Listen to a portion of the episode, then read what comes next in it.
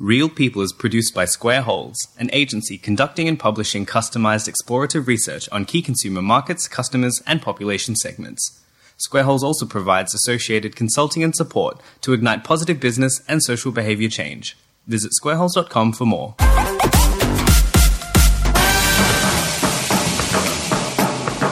Rightio, hello there. My name is Jason Dunstone and welcome to Real People, where we interview average and not so average people, academics, researchers and leading thinkers to help us better understand what real people believe and how they behave. Today, Andre Noel-Shekha joins us from Finland, author of acclaimed books including The Finnish Miracle, which explores Finland's success in building a strong and successful culture. In today's interview, Andre shares his story as a young boy growing up in Montreal, becoming a member of the New York Bar, leading two major scientific organizations and becoming a successful entrepreneur. Being the leading force in many science, technology, gaming and sports-related startup ventures, and he has worked with some of the world's largest I T companies, including Nokia, Microsoft and I B M, and is now globally in demand and an award-winning speaker.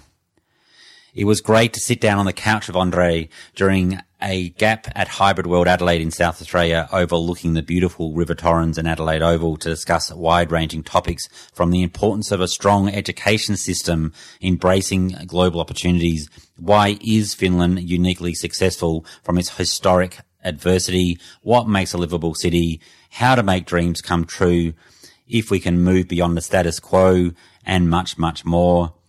Let's not waste a moment. On with the show. Hit it! That's what I'm talking about. Wait! Okay, now, from the beginning. Thank you so much for joining us today, uh, Andre. It's sort of a pleasure to have you here from, from Finland. So can I can I go right right back to the beginning? Yes. What were you, you like as a young boy? I was shy. You were shy? I was, I, I was a shy boy, and I was uh, traumatized by my family's decision when I was five years old to move from the the the, the French-speaking part of Montreal, which is the majority of the city, to the west western part of Montreal, which is where our English-speaking minority lives. And the idea for my my uh, teacher parents was, well, you know, our four kids will speak English better, and a nice plan of a very uh, a very intelligent plan from educators. The problem is, is that you know back in the early seventies. Uh, Uh, things were tough for us. Yeah, we, we, you know, there were terrorists on the street. Uh, uh, it was it was the rise of nationalism in uh, in Quebec for, for a free Quebec, uh, and the English neighbors didn't quite like the fact that we moved there. And I was five years old, and my name changed. It was no longer Andre Noel-Shekha. My name became the fucking Frog.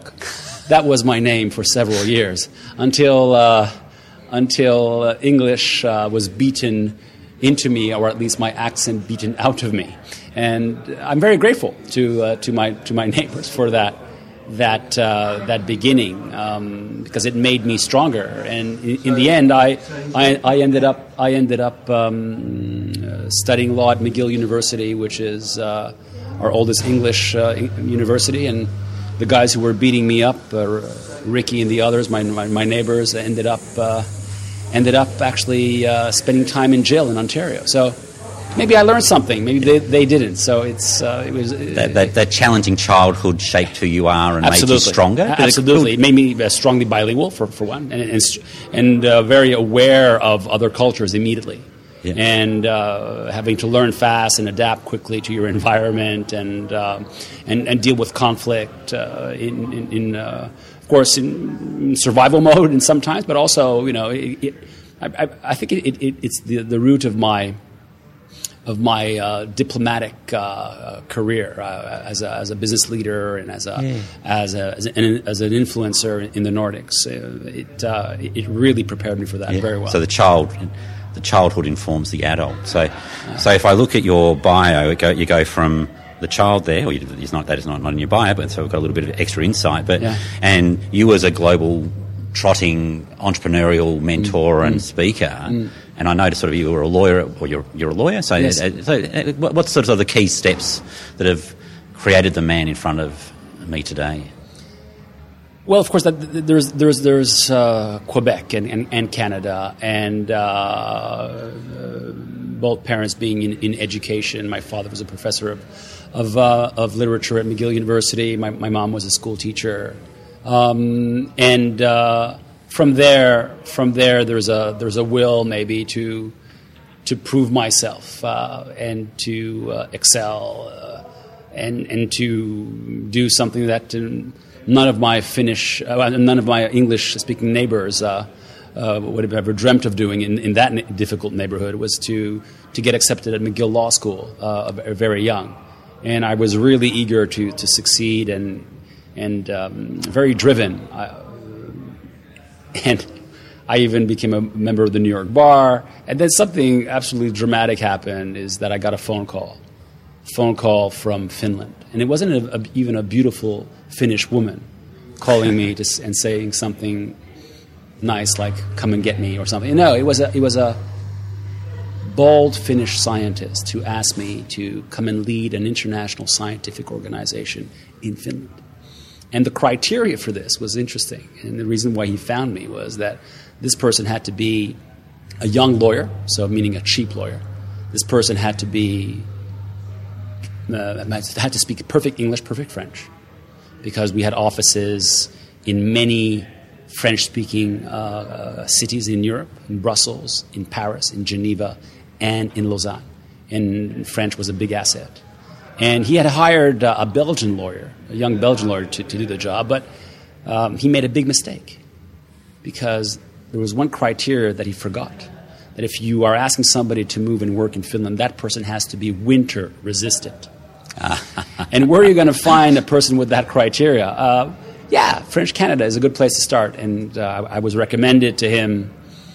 And the rest is history. That was twenty-five years ago. And I, w- I became the Secretary General of the International Council of Sport Sciences. And uh, I was lobbying governments. I was uh, r- raising capital for science uh, throughout the world. I...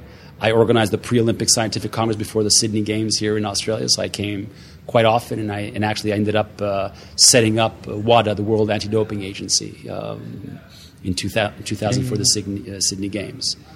So yeah, that's my very very unusual unusual yeah, okay. beginning in, in life. That's right. It was sort of you go with the, the rivers that and, and how they flow and the opportunities put in front of you. Absolutely. Well, you, you work hard and, and you, you you stay open-minded as I. I, I As I spoke about today in, in my in my talk, I, I really believe in, in remaining open. I need you, you need to train this. In, uh, you need to train your openness muscle, as I call it, to make sure that you, you don't miss out on opportunities, that you don't close yourself off to to uh, the good things that could come your way, uh, just because you don't understand them or don't see them. Yep, that's great. You're based in Finland now. That's sort of your home base. Mm-hmm. What's um. What's Finland like? So how would you describe the culture of Finland? It, it, it's, a, it's a very open culture. It's a very uh, um, trustworthy culture. It's a culture that values uh, competence. It's a meritocracy.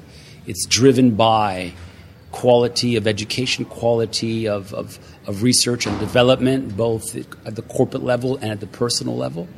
It's a, it's a culture that values... Uh, Um, the human being uh, in, in a holistic way, meaning uh, a lot of free time, a lot of uh, a lot of sports, a lot of uh, uh, healthy eating. I, I become a much healthier person after I had moved from, from North America to, to Finland. And, and uh, should I say, despite all this, it's a high-performing culture. It's a mm. high-performing uh, nation. Um, From a corporate perspective, from a, a social perspective, from a technological perspective, extremely high performing for a population of five point five million yeah. uh, near the North Pole, right? Yeah. Uh, so it's it's remote, it's small, but it's high performing,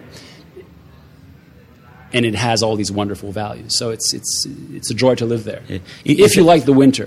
Yeah. So how, how let's say how cold we're um, we're in Adelaide. That sort of a cold day well, is this would be maybe a bad, five degrees. This would be this would be a this would be a bad.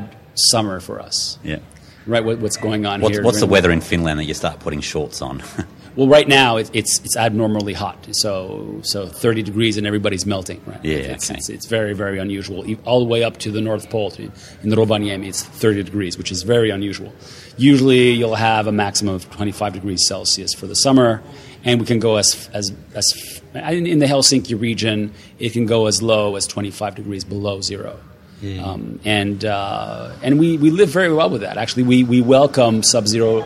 Sub-zero winters because that means we have snow, we can ski, we can play hockey uh, on in outdoor ice rinks. Uh, it, winter is a wonderful, wonderful, wonderful season if it's a proper winter. Yeah. Do cultures grow organically, like almost in a biological sense, or do they need to be nudged and guided by government, the people, commercial? I, I think it's both. Uh, Nature and nurture. Uh, you, you, you, it comes from uh, your, your history, your cultural background, uh, uh, the, the geography of the place. Uh, the, the, they have an effect, obviously. Uh, they um, they are not, of course, sufficient to guide you towards uh, a place where you'd rather be as a nation or as as, as a person. And the nurturing, the nurturing of the Finnish nation comes from a lot of the adversity that, that they have that they have faced. I believe that one of the most formative things that that occurred for the Finnish nation is, sadly enough, their civil war, which also marks uh, the beginning of the of, of nationhood for them. I mean, it, it's great that Finland is celebrating one hundred years, or now it's going to be one hundred one years uh, in, in December this year. Um, But one hundred years ago, it was a nation in uh, in very, very deep, in very uh, in a very bloody conflict, a, mm-hmm. a civil war between the communists and, and, and what they call the white conservatives. Uh, that actually won that war, but at great human costs. As sad as that is, what that brought about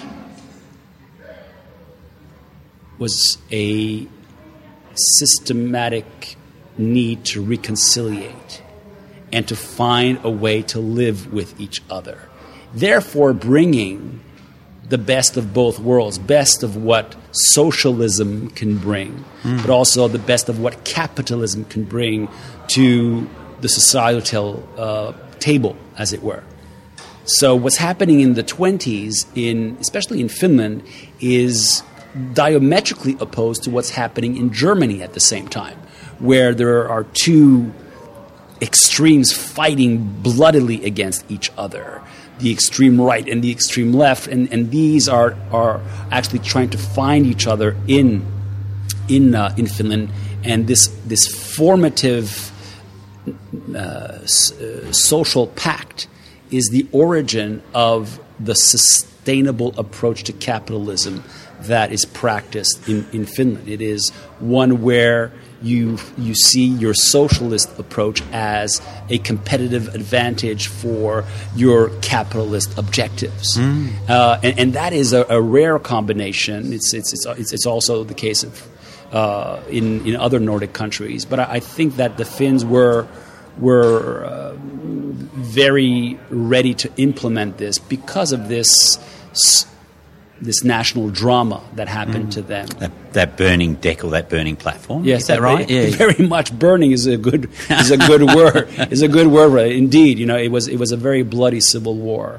Uh, but still you must need open-minded leaders at the time. It sounded like obviously there's a need to make that change, but yeah. to have it could have gone a different route, and the leaders might have a different perspective. And and, and, and a few other accidents in history had, had brought brought to bear intelligent decisions. One was uh, a defeat of the nation against the Soviet Union. Uh, uh, you know, they they were fighting actually along alongside uh, at least for for a, for a while with uh, the, the German army. Uh, until they had to kick them out of Finland because uh, they had made peace with uh, the Soviet Union. But what that brought to bear was a uh, huge uh, war debts, fines uh, that the Soviet Union put upon the Finns that had to uh, retool and, and, and create industries from nothing to pay back their debts.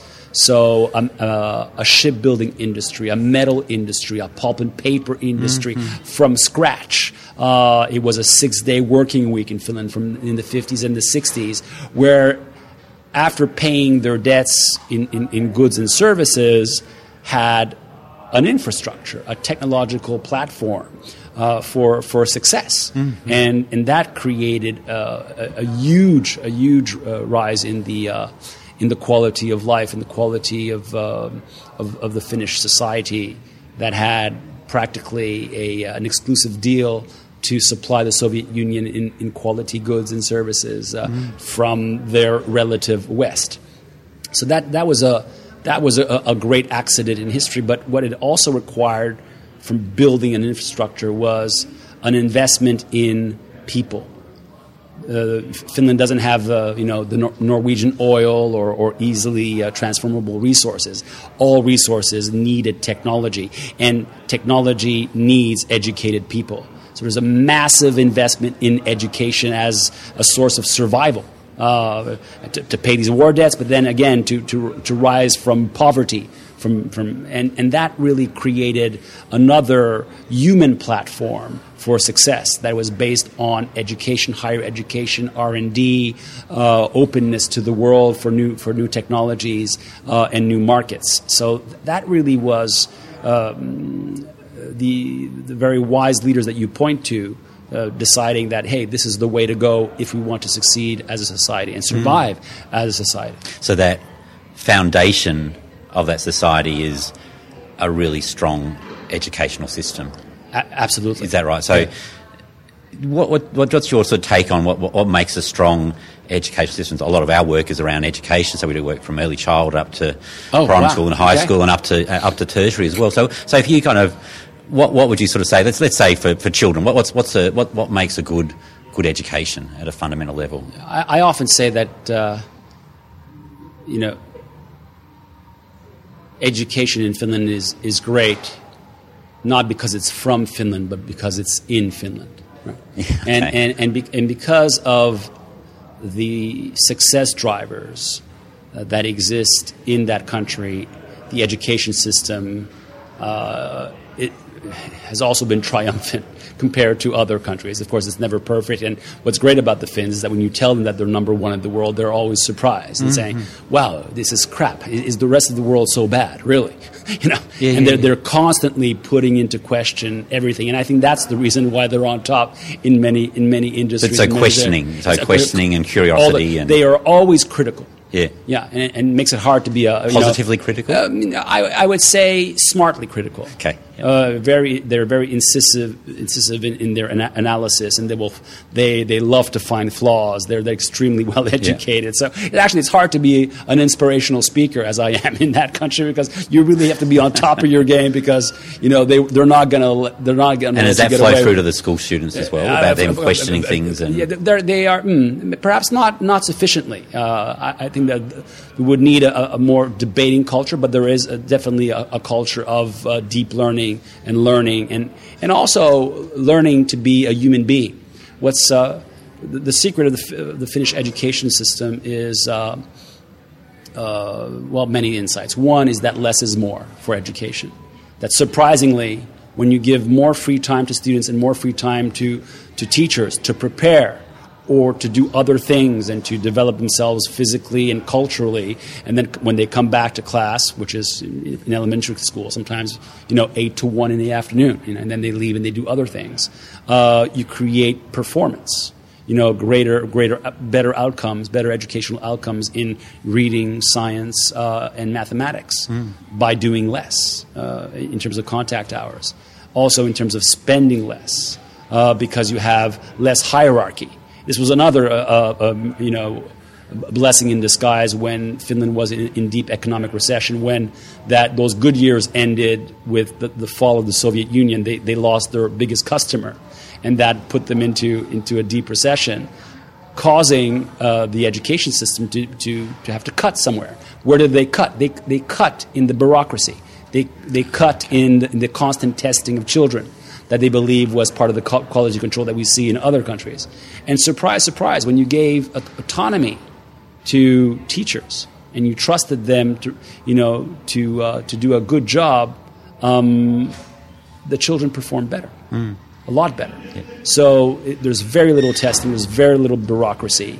Uh, the teachers are well paid, are very are highly respected in that culture still today, and and, and that creates a, a, a you know a, a winning formula that is surprising. Yeah. Uh, there are a number of lists around that are livable cities, uh, liv- livable city lists. What makes a livable city in your mind? Uh, it, it is one that is focused on the human being and his or her experience as a citizen, and one that makes sure that that person has a platform to actualize him or herself, uh, and, and and to create balance in in in, in the living experience. Uh, make sure that, that the um, logistics to work and back, that the access to to critical services, uh, education, uh, health, social, uh, and also recreational um, uh, activities are close by and affordable and open to all. Mm. Uh, that makes a livable city, and that's what you'll see that most Scandinavian cities, northern cities, are, are based on these principles. So living a, living a good, positive life. Absolutely. Yeah, okay. Yeah, and investing in that, and, and especially investing in one that is open to all. Uh, I, I, one other thing that, that comes into the to the education system is also part of our success as a nation is equality between men and women, uh, openness to, uh, to, to, to everyone, and, uh, regardless of your background, to make a contribution based on meritocracy, on, on your ability, on your capability to do things, not where you're from or what's your gender or what's the city, where you come from in the country mm-hmm, or from mm-hmm. elsewhere in the world. It's it's an open, it's an yeah. open culture, and and services in in a, in a livable city also need to reflect that. It's, yeah. They have to be open. So not so it sounds like so it's not. Uh, Australians will say, all work and no play makes Jack a, a dull boy. It's almost like working smarter, not harder. Is that is that right? Or I, I, I well, I, in my in my talk, I talk about working harder and smarter. Harder and smarter. Uh, okay. Uh, yeah. And and it's always the case, especially when in, maybe from a startup perspective, it, it always makes sense to work harder and smarter. Uh, and, and I think that um, uh, in a con- in in a, in a um, environment where there is high tech, there is high education, there's high research, there's a good positive culture based on trust, which I think is one of the main drivers of the, the Nordic success story, is that these are societies where people trust each other. They are happy to pay tax in a common pool because there is transparency, there there is accountability, uh, there is competence, uh, there is kindness, and these things make people trust the, the, the system in, in which they, uh, they they are involved, and, and and these are the drivers for for. a good life for everyone, and where you're extracting the best from everyone, and that makes you competitive long term. Yeah, it's a really interesting concept. A lot of work we do in Australia and, and beyond, is, and there's a few indexes. I think the Elderton Index that talks about trust is declining with our governments yes. and our and our corporates. How does Finland government et cetera build trust when everybody else is failing? Or, or struggling. Yeah, I, I, I, to build trust, and, and, and, and just quoting a, a lot of a lot of literature on this, uh, Francis Fukuyama on, on on on his research on, on corporate trust. Uh, you know, Francis is a, is an, is, an, is a Japanese American who looked at Japanese companies mm. and American companies, especially car makers, and wondered why are the Japanese outperforming the Americans, and it had a lot to do with the, with the trust index within that, within those organizations. Uh, Uh, Rachel Botsman from this country doing a lot of work on trust and and, and and and why are these new startup companies, why have they been so successful in, in the sharing economy, for example, Uber and Airbnb and, and, and the like. It's because we've been able to encode a higher level of trust in that in that technology and in that platform. So what you need to do is, I, is to make sure that in your organization, in your city, in your country, that there is a high level of transparency. I think that's the number one thing. Transparency is key. Uh, we just, I just, we just did a, a tour of uh, our most successful companies in Finland, uh, in, in the high growth companies in Finland with K P M G, And almost every city's top startups would tell us that we want to create. We we we, want, we came. We wanted to create a company where it would be great to work and where everything would be transparent for everyone. You know, in terms is that financial tra- transparency, uh, financial transparency, strategic uh, transparency. You know, what what we're about. You know, where we're going and how people are compensated is completely transparent. Mm-hmm. In Finland, your income and your income tax is public knowledge. It is published in a national newspaper right, every year okay. per yeah, second. Okay. Yeah, yeah. It's completely transparent. Right. What the government does is completely transparent at all times. You know? And that this transparency creates a, a dissipation of doubt in, as to you know what, what people are doing. And when you have that, that that that is really great. I think that the other way to, to create trust is competence, that you actually deliver deliver on what you promise, and you have that that competence to, to deliver that.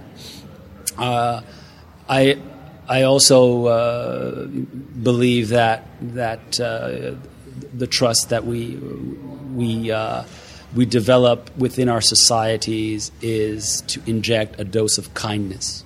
Yeah, you know, a, a dose of a kindness where you're leaving more on the table than you're asking for every time. And that creates a huge amount of trust in people saying, wow, they didn't need to do that. They still did it. Mm-hmm. Wow, what a great company. What a great corporate citizen. What a great corporate citizen. What a great citizen that person is. Uh, when our, our startup companies, uh, what, uh, I, I mentioned this in my talk, you know, the, the, the founders of Supercell, they're, you know, they're six years old, and now they're the biggest taxpayers in Finland. And they come up in front of the media and say, yeah, I made one hundred million dollars last year. Mm. I'm the biggest uh, you know, taxpayer in the country because I, I paid sixty million dollars of that one hundred million dollars yeah, in taxes. Yeah. And I'm proud of this. And I'll do it again next year, hopefully. Mm. Maybe I'll pay more and I'll be happier. Yeah, yeah. And you, you, you, that's a kind of entre- entrepreneurship that is unlike any other in the world. It's, mm. it's one that is socially conscious uh, for the long term. That's right. And that's almost like a philosophy that almost needs to seed those businesses right from the start. Yes. To, in their culture to and their founders to yeah, to, to, to, yeah. to get it going through. But they, it. But they receive a lot. You see, they they're, they are they are very open. Because first of all, they get uh, six years of university for free. Mm. They get in. Yeah. Right? So there's a meritocracy. You have to get in. I mean, you you have to show competence. So that's part of building trust, mm. and it's a meritocracy. But then you get a six the equivalent. Everybody gets the equivalent of a six year. Scholarship at university to do whatever they want, all right? Uh, so they receive that as a as a freebie. Then you know they go out there, they start a company, they get state funding, you know, on top of the private funding, to the tune of one or two million if they're if they have mm. if they show promise. And then if they succeed, they they feel that they, they want to give back. They they've received a lot, and it feels natural for them to give back what they've made. Right? Yeah, yeah, yeah. Uh, and and you know and. And they feel that, you know, forty million out of one hundred is, is, is sufficient for them this year. Yeah. Uh, you know, and that's great. Yeah. So it's not just about blind faith. It's about yeah. it's about having that trust, the competency, yes. the, the kindness all wrapped yes. in together. And Co- then that correct. Kind of builds that up. Yeah. Correct. It's interesting in some of the discussions about uh, technology and entrepreneurship, and even you look at the, the likes of an Uber or an Airbnb or, or, or others, and everybody wants to create their own unicorn or their own billion-dollar business. But often it's about the...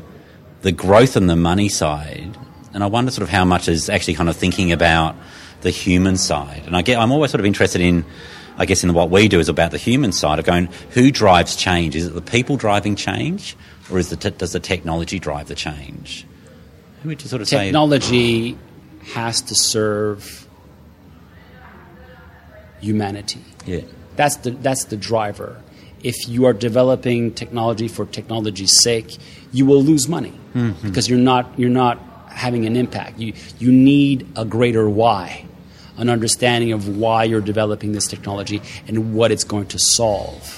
Uh, I, I've been involved in so many tech uh, enterprises that solved no problems. They were just, you know, young students on steroids, you know, and really excited about something new they discovered, but having found a way yet to, to make that relevant for the human experience.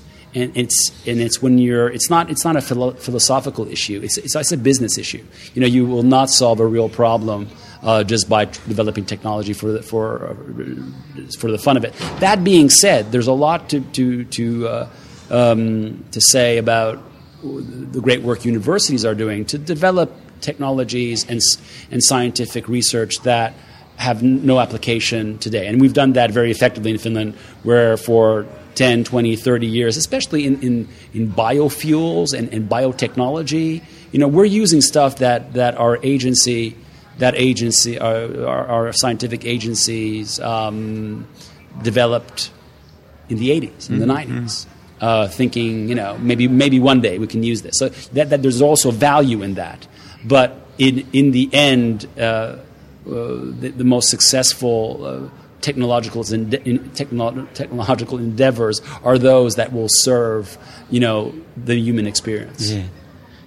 Is there more of a responsibility, or an increasing responsibility, of uh, entrepreneurs and bigger corporations, and even, I guess, government, uh, to identify and address sort of social kind of issues that are coming from technology? I'm talking about things like um, social media addiction or, or other areas there where the technology provides such a great opportunity and such a great platform and uh, more access to opportunities than ever before.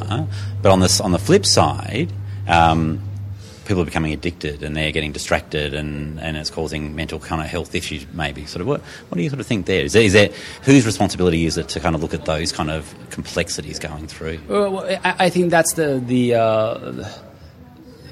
the the border between uh, the realm of uh, uh, politics and social policy and uh, entrepreneurship and, and business. And, and we, we need to balance those things out constantly.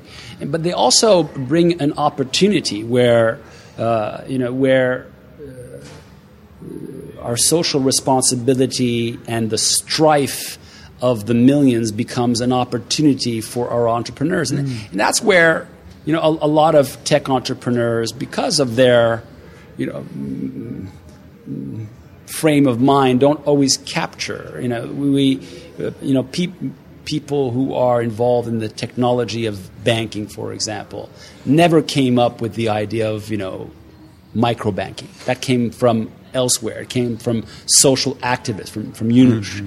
who who you know who came up with a, a new mechanism to empower the poor, empower women with a new technology to transform Uh, An, an entire banking system, an entire monetary system throughout Africa and Asia, mm-hmm. and that doesn't come from people who who think uh, with a close, fairly closed mind about how they can optimize, you know, their uh, their profits within a banking industry which is very narrowly narrowly defined. And now with blockchain, it, it, it'll be the next it'll be the next frontier, and they better be aware, because I, I think that.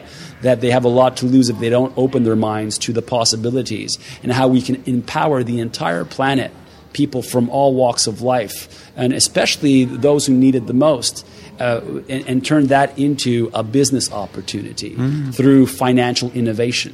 And, and that's something that escapes people who are driven only by creating the next billion-dollar company. It happens by finding how you solve problems, and, and also the problems of the poor can actually make you rich. Yeah, yeah. So having that strong entrepreneurial ecosystem means that I'm going to sort of the entrepreneurs or in, innovators can find like seeds of ideas that can like resolve social wrongs, or can yeah help make life see, life easy, or, or can do a whole lot of different things. That and and, con- and society's constantly evolving with those entrepreneurs. Is and, that right? Uh, yeah. Absolutely. And we, we need more of those social innovations.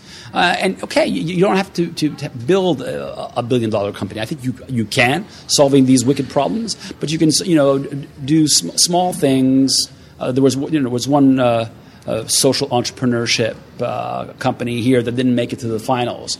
And I thought it was fascinating what they were trying to do. But they, they had a very, you know, because they were socially driven, Uh, a lot of their of their speak was, you know, do-gooding uh, uh, objectives, which is great. But you there there is a, a way of embedding that kind of lofty purpose into a profit-making platform. And I, I tried to coach them, and I think that we're going we found a way for them to encode this social purpose into a profit-making software, a, pro- a profit-making technology that addresses a very important problem uh, in society. So it's really making these people aware of the opportunities of technology to tackle something that seems like a very, you know, lofty goal of making society a better place. You know? yeah, yeah, yeah. And and it's, it's and that's where the, the, the, the opportunities for growth uh, lie. It, it's it's it's it's putting these kinds of entrepreneurs uh, uh, closer together with Uh, pure tech entrepreneurs, and see mm-hmm. what they what they can do in terms of creating new solutions for for the growing social problems we have around the world. So how can we? Yeah, so it's almost like, so for a social entrepreneur, it's how do we how do we fund it? How do we pay the bills? How do we commercialise it? How do we how do we grow it? Yeah, yeah, okay, uh, yeah, that's good. Do, do you see um, obviously in your global travels? Uh, cultural differences, sort of particularly kind of notable cultural differences between like the Western world and, and non-English speaking world, for example? Or very, like, very much so. Yeah. Very much so. And one one striking, striking cultural difference is something I saw when I was, I was working with Huawei this year uh, and last year. Huawei has come into Finland, come in around there, but has come into Finland and has actually taken over two R and D centers uh, and just basically sucked in all of the, the great brains uh, from, from Nokia and brought them into two centers of excellence in, in, in R and D that, that are doing a lot of work, a lot of good technologically uh, advanced work for them. Um, and, you know, I, I, I couldn't help thinking, since I had worked for Nokia and, and Nokia ultimately bought my, my, my, te- my, my company. Yeah. Uh, that, you know, they have achieved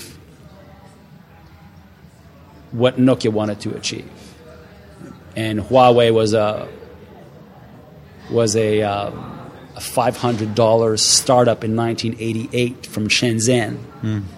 to a, a huge global and dominant player with eighty-seven billion dollars in turnover this year. Yeah. Uh, so. It's it's incredible how they've achieved this, and I believe that there's something to be said about a social purpose that is embedded in that company. We we tend to be skeptical in the Western world from with, with uh, you know, the Chinese government involvement and and also in in uh, in, um, in employee empowerment and, and shareholding, and it's all very nebulous to us. But one thing that, that that definitely was part of the demise of of Nokia was a a a, a Western style governance of the company based on maximi- maximizing shareholder value from quarter to quarter, where you lose sight of your purpose, your social purpose, which is to continuously develop the best possible technologies at the best possible price uh, for your operators, for people who want to communicate, in, in, in, the, in the case of Nokia. And what happened, uh, well, it, you know, actually there's a, a there's a, a, a documentary out there uh, from last year in Finland trying to expose what went wrong with Nokia. There are eighteen good reasons uh, explaining why that happened, but one definitely is is the corporate structure, an American, North American-style thinking where, you know, you are in it for the, the quick gain. And what Nokia did uh, at one point, it was to buy its own shares to the tune of nineteen billion dollars with the only purpose of, you know, augmenting shareholder value at, on yeah. the short term.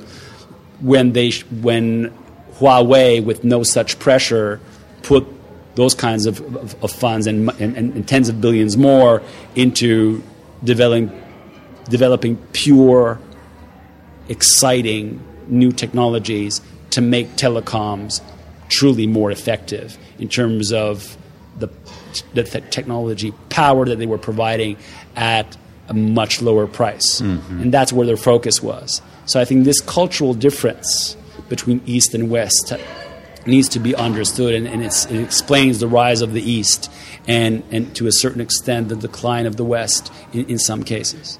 So in terms of just having a, a wider perspective of what makes a good business, is that exactly, yeah, yeah. exactly, and the long-termism, yeah. which is the case of the Finnish state. It ha- it's a long-term strategy.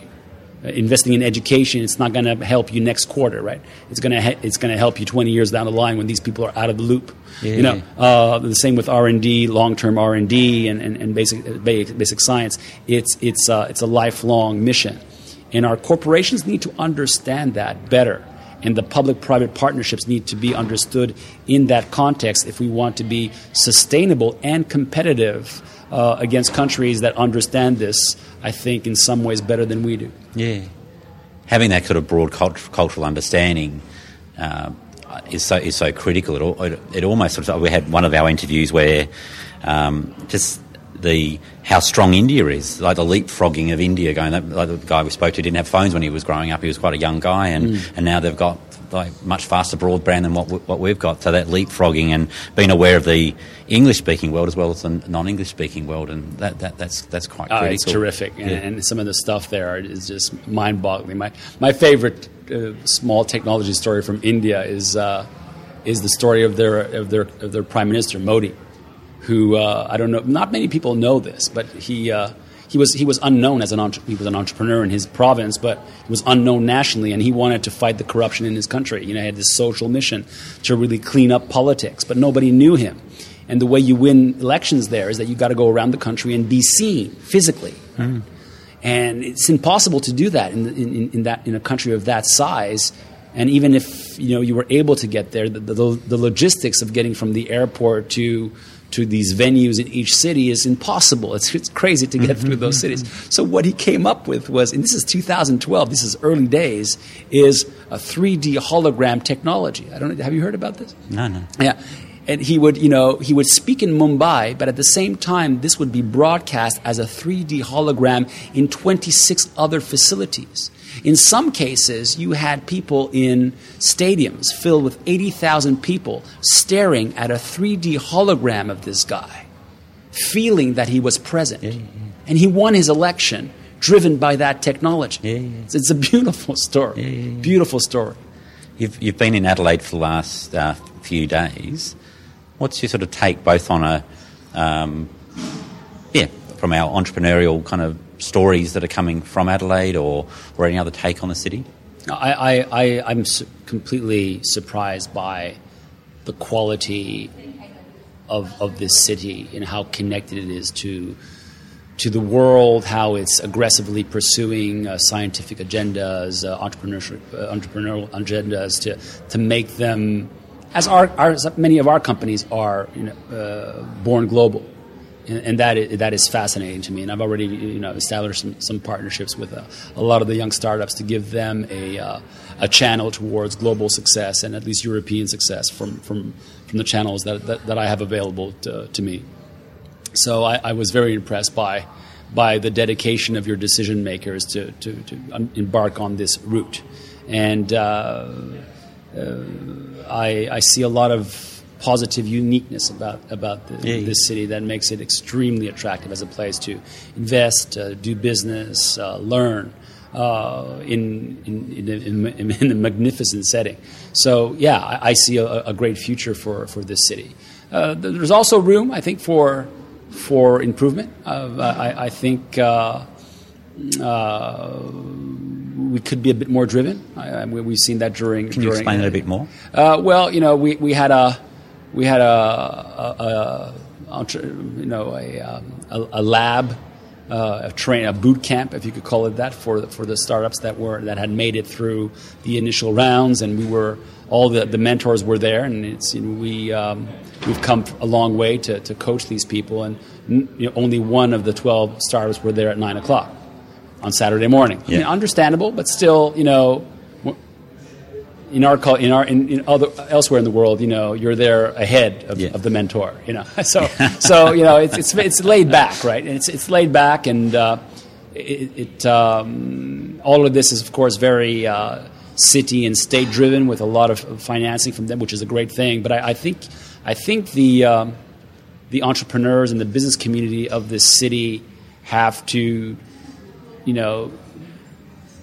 push this as hard at, and even harder than what the elected officials are doing. So, so it's a uh, incumbent upon the entrepreneurs to take the opportunities and, and to drive. Yeah, back. and, and yeah. to take power. Yeah, from, yeah. You know, this event, Hybrid World, is a city and state-driven effort, which is is is is, is wonderful, and it's great. But I think that in the future, it should be driven by the entrepreneurs, yeah. by the by the tech community. Yeah. Uh, they they should be driving it with the support yeah, yeah. of the local entre- uh, of, of the local authorities, so it's uh, not, not the other way around. Yeah, so it's not about entitlement; it's about opportunity. Is that fair? Yeah. And taking taking that opportunity. Yeah, yeah. yeah. Um, I'm conscious of your, your time, so I'll, I'll bring the discussion to to, to a close. But I've got a couple kind of questions. So, oh, uh, please. Uh, which started off as you as a young boy.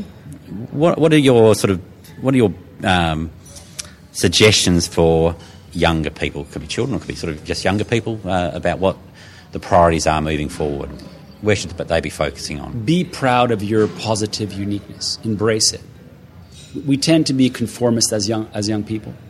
We want to be like the guy next door, the girl next door, look like them, do like you know, and because they, they seem to be getting a lot of attention right now, or, or, or they seem to be doing what everybody's expected them to do. And and I'm not I'm not saying you know be a rebel for the for for for rebellion's sake, but you know find the things that make you unique and positive positively unique. Embrace those, develop those, grow those.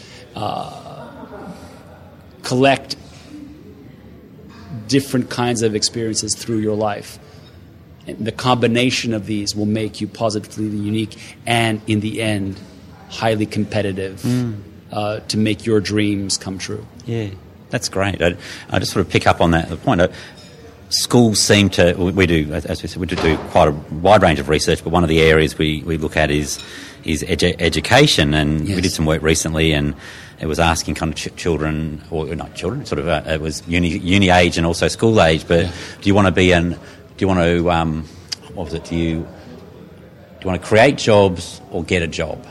So we, we explained what that meant, but yeah. Um, and they were all, and, and the way the culture had been created in their mind was, you, you get a job. That's right. You, you finish finish school, uni, you get a job. And, and you go out there and, and get a, get a job. And I get that sense that schools, about year nine in, in ten in Australia, and uh, they start getting told, what are you going to do when you leave school?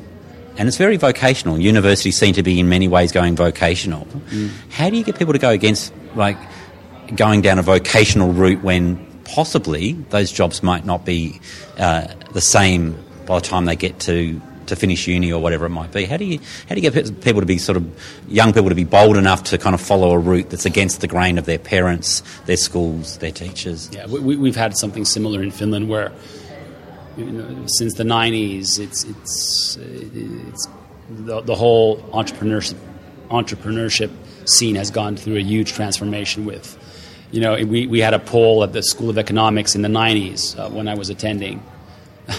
Asking students, how many of you want to start your own business? And it was a shocking three percent in business school. And now it's, you know, twenty, thirty percent depending on the business school. In North America, that percentage is seventy-five, eighty percent of people in business school. And I, I believe that the media has a big in, a big impact on this, you know, celebrating entrepreneurship, celebrating success stories, but also celebrating, you know, uh, acts of courage, uh, putting yourself out there and, and creating a positive image around entrepreneurship. That has been transformational. And it goes through event marketing. Slush has been a huge impact, uh, has, has a huge impact on, on Finnish society when they, when they see a festival around people who are taking risks, who are learning at, at, at, at a rate that is unseen or unheard of in, in, in other in, in other areas, and are creating the future and creating a a, a, a level of sexiness of uh, around entrepreneurship that makes it an, an attractive career choice. Uh, that that really depends on how the media re- communicates these values to the general population, and and changing that cultural Absolutely. Understanding of what that means. Yes. Uh, final sort of thing. Uh, uh, you. Your book, you've you've written a, a, a great book, successful book. Can you sort of share a bit about that book and how to Is it available in Australia? And yes, it's on Amazon. It's The Finnish Miracle, one hundred years of Success. It's on Amazon. And uh, now I'm, I'm sharing my my, uh, my book on, on Santa Claus, which is uh, Santa's Dream, which is a, a book that teaches entrepreneurship based on the story of the greatest entrepreneur of all time, Santa Claus. And it teaches it teaches how Santa, as a young boy, made his dream come true. Uh, talking about openness and taking yes. risks and be, you know, working harder and smarter and, and being brave and SISU. And, and, and these are wonderful stories to tell children. And I'm giving this as a gift to everybody who attended uh, uh, Hybrid World uh, in digital format. And, uh, yeah, it, it requires a, a lot of uh, a lot of time, a lot of love, uh, a, a wonderful group of people who support you, who give you feedback uh, and, and tell you that you're not crazy, uh, mm. that you've got something going, and encourage you, and also correct you, and and uh, uh, edit you, and and um, tell you how you can do better. Yeah, oh, and I'll leave I'll leave listeners with the, the term SISU, so S I S U. So sort of look it up. I think it's a, a good one. It's about creating that kind of conflict, that sense of urgency, correct, to make that change. Yes. How can people find you on Twitter, or where's the best? My place? Twitter handle is A N Shaker, A N Shaker, A N C H A K E R. Uh, connect with me on, on LinkedIn. I'm very open for for. Uh, Uh, contacts in, in Australia, in industry, in technology. Uh, yeah, follow me on, on those on those channels. I have a lot uh, a lot coming up. Uh, a new book on uh, speaking and influence called Speaker Dies coming up uh, soon, and I I do a hundred uh, events a year around the world, and I, I, I like to report about them as I'm reporting about this. So stay tuned. Okay, thank you so much, Andre. Hey, all the best. You, Jason. Hey, thank you. The same. Hey, Jason here, just to say goodbye until next time. Please do not forget to subscribe to Real People via iTunes or your favourite podcast platform. While you're there, please leave a review. If you're interested in receiving our every Friday same time emails, topics from market research to human-centred design, innovation, entrepreneurialism, Uh, a whole lot of different topics, by articles by me, Square Holes team, special guests from Justin Wilden to Steve Sammartino, Lisa Domenico, Elaine Steed. Uh, been quite popular, very committed every week for the last eighteen months or so. Please go to squareholes.com forward slash blog to read and to join the email list. You can also follow me via Jason Dunstone on Twitter or your favourite social media. Thank you for listening. Uru.